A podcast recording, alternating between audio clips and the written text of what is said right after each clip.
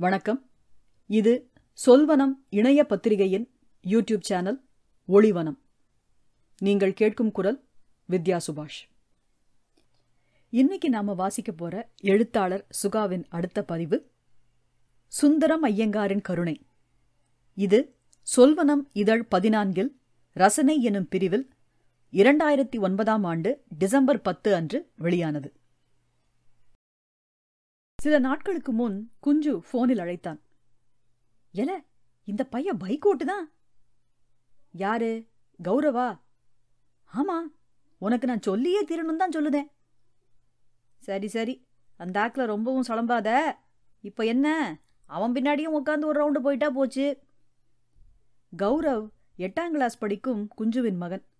அவன் பைக் ஓட்டிய செய்தியை எனக்கு அவசர அவசரமாக சொல்லி இந்த பயல் குஞ்சு மகிழ்வதற்கு காரணம் எனக்கு பைக் ஓட்டத் தெரியாது என்பதே. ஆறாம் வகுப்பு படிக்கும் பொழுது மெல்ல மெல்ல சைக்கிள் ஓட்ட பழகினேன் அம்மன் சன்னதியில் ஏஎம் சைக்கிள் மாட் எனும் வாடகை சைக்கிள் கடை ஒன்று உண்டு. அங்கு என்னை விட குள்ளமாக ஒரு சைக்கிள் இருந்தது. அதை வாடகைக்கு எடுத்து எங்கள் வீட்டுக்குள்ளேயே ஓட்டி கற்றுக்கொண்டேன். அப்போது அம்மன் சன்னதி முழுக்க மாலை நேரங்களில் சைக்கிள்கள் நிறைந்திருக்கும். ஜிஆர் சாரிடம் டியூஷன் படிக்க வரும் மாணவர்களின் சைக்கிள்கள் அவை. அந்த சைக்கிள்கள் ஒவ்வொன்றும் ஒவ்வொரு நாளும் ஏதாவது ஒரு பாகத்தை இழந்து ஊனமாக நிற்கும். ஜிஆர் சாரின் மகன் அந்த சைக்கிள்களை எடுத்து தினமும் ஓட்டி கீழே விழுந்து வரிசையாக அவற்றை உடைத்து வந்தான்.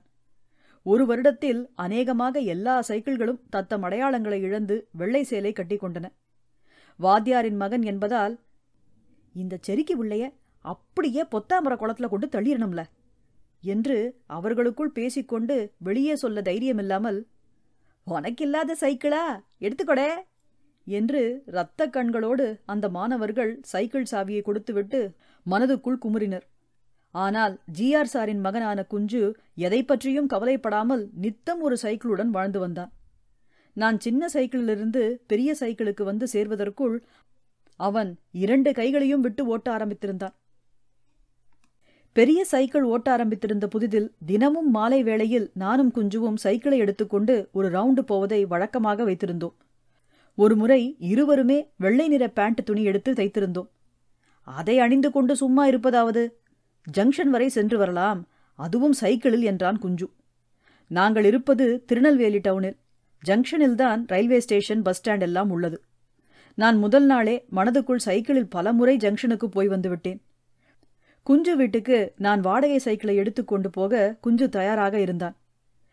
கல்லணை ஸ்கூல் பெண்கள் வருகிற நேரத்தை கணக்கு பண்ணி நாங்கள் கிளம்பவும் எதிரே வந்த சீதாலட்சுமி என்னல வெள்ளையும் சொல்லையுமா? கலர் பார்க்க கிளம்பிட்டேளோ? என்றாள். குஞ்சுவின் வீட்டில் வேலை பார்த்து வந்த சீதாலட்சுமி எங்களை கொஞ்சம் கூட மதிக்க மாட்டாள். அவளை எங்களால் ஒன்றும் செய்யவும் முடியாது. குஞ்சுவின் தாயார் அவளுக்கு அத்தனை சுதந்திரத்தை கொடுத்திருந்தார். சீதாலட்சுமி இப்படி கேட்கவும் கடுப்பான குஞ்சு எடுல வண்டிய என்றான். என்னமோ டாடா சுமோவை எடுக்க சொல்கிற மாதிரி. நானும் ஒரு வேகத்தில் சைக்கிளில் ஏறி மிதிக்க துவங்க சீதாலட்சுமியின் மீது இருந்த கோபத்தில் துள்ளி ஏறி பின் சீட்டில் உட்கார்ந்தான் குஞ்சு.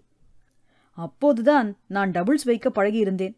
இந்த மூதேவி உட்கார்ந்த வேகத்தில் வண்டி குடை சாய்ந்தது. ஜன நடமாட்டமுள்ள மாலை நேரத்தில் நடு ரோட்டில் சைக்கிளோடு விழுந்தோம். சீதாலட்சுமி கைத்தட்டி சத்தம் போட்டு சிரித்தாள். இவளுக்கு அம்மா ரொம்ப இடம் கொடுக்காங்களே என்றபடியே எழுந்தேன். எப்படியாவது அந்த இடத்திலிருந்து சென்று விட வேண்டும் என்ற நோக்கத்தோடு முதல்ல உக்காரு என்று கோபமாக சொல்லி சைக்கிளை ஓட்டத் துவங்கினான் குஞ்சு. குமரகுருபரர் ஸ்கூல் வரை சென்று சைக்கிளை ஓரமாக நிறுத்திவிட்டு காலில் பட்டிருந்த அடிக்காக கொஞ்சமாக அழுதான். எனக்கு அவ்வளவாக அடியில்லை. வெள்ளை பேண்ட் அழுக்காகிவிட்ட கவலை மட்டும் இருந்தது. அந்த சமயத்தில் அதை சொன்னால் குஞ்சு என்னை கொன்று விடுவான் என்பதால் சொல்லவே இல்லை. ஆறாம் வகுப்பிலிருந்தே நாங்கள் கேட்டுக்கொண்டிருந்த சைக்கிளை பிளஸ் ஒன் படிக்கும்போதுதான் எங்கள் இருவரது வீட்டிலும் வாங்கி கொடுத்தார்கள். அப்போது எங்களுக்கு சைக்கிள் மேலிருந்த காதல் முற்றிலுமாக வடிந்திருந்தது. இருந்தாலும் ஓட்டினோம். எங்களுடன் படித்த நண்பன் பொன்ராஜுக்கு அவனுடைய வீட்டில் சைக்கிள் வாங்கி கொடுக்கவில்லை. நான் எனது சைக்கிளை பொன்ராஜிடம் கொடுத்து ஓட்டச் சொல்லி பின்னால் உட்கார்ந்து கொள்வேன். பொன்ராஜை வைத்து நான் மட்டுமல்ல தாராசிங்கால் கூட ஓட்ட முடியாது. இரண்டு காரணங்களுக்காக பொன்ராஜ் தக்காளி என்று அழைக்கப்பட்டான். ஒன்று பொன்ராஜின் தளதள உடம்பு இரண்டு பொன்ராஜின் அப்பா தச்சநல்லூர் காய்கறி மார்க்கெட்டில் ஹோல்சேல் தக்காளி கடை வைத்திருந்தார். பொன்ராஜ் சைக்கிளை ஓட்டச் சொல்லி நான் பின்னால் உட்கார்ந்திருப்பதால் என் மீது வெயில் அடித்ததே இல்லை. சைக்கிளிலிருந்து மோட்டார் சைக்கிள் ஓட்டும் ஆசை வந்தது குஞ்சுவுக்கு. அவன் அப்பா ஒரு ஸ்வேகா மொப்பட் வைத்திருந்தார். அவருக்கு தெரியாமல் அதை எடுத்து வருவான். நாங்கள் இருவரும் ரவுண்ட் அடிப்போம் ஸ்வேகா கம்பெனிக்காரர்களே தங்கள் தயாரிப்பை மறந்துவிட்ட பின்னரும் குஞ்சுவின் தந்தை அந்த வண்டியை விடாமல் போஷித்து வந்தார். பிறகு மனமே இல்லாமல் அதை கொடுத்துவிட்டு ஒரு சில்வர் பிளஸ் வாங்கினார். அதிலும் நாங்கள் ரவுண்ட் அடித்தோம்.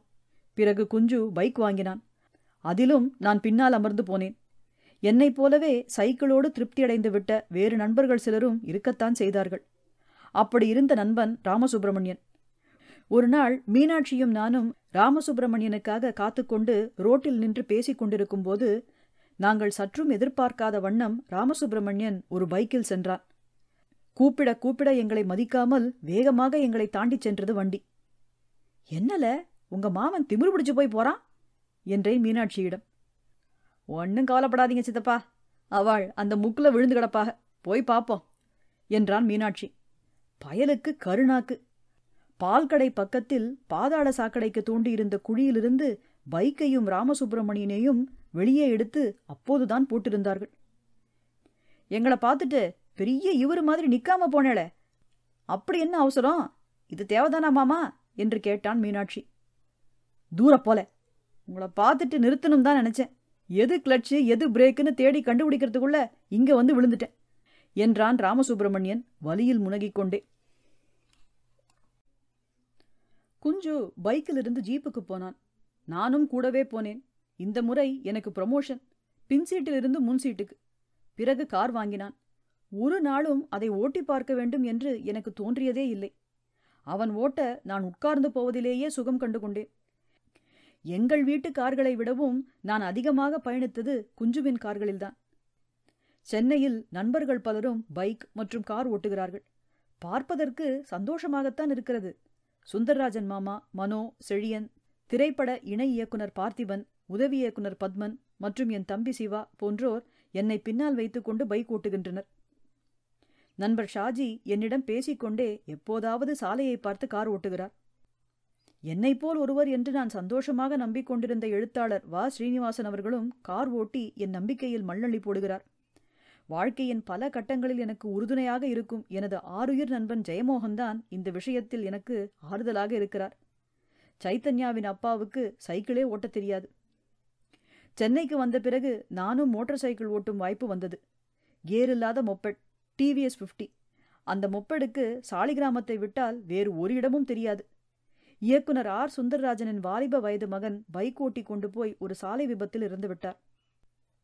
அந்த துக்க வீட்டுக்கு சென்றுவிட்டு மனமுடைந்த நிலையில் நண்பர் சீமான் என்னை தொலைபேசியில் அழைத்து அந்த செய்தியை சொல்லி வருந்தினார்.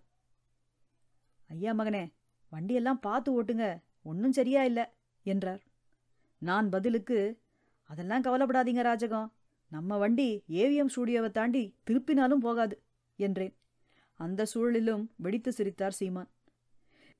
கியர் இல்லாத டிவிஎஸ் ஃபிஃப்டி முன்பு ஓட்டினேன். இப்போது அவ்வப்போது வீட்டம்மாவின் டிவிஎஸ் ஸ்கூட்டி போட்டுகிறேன் இதற்கும் கேர் இல்லை.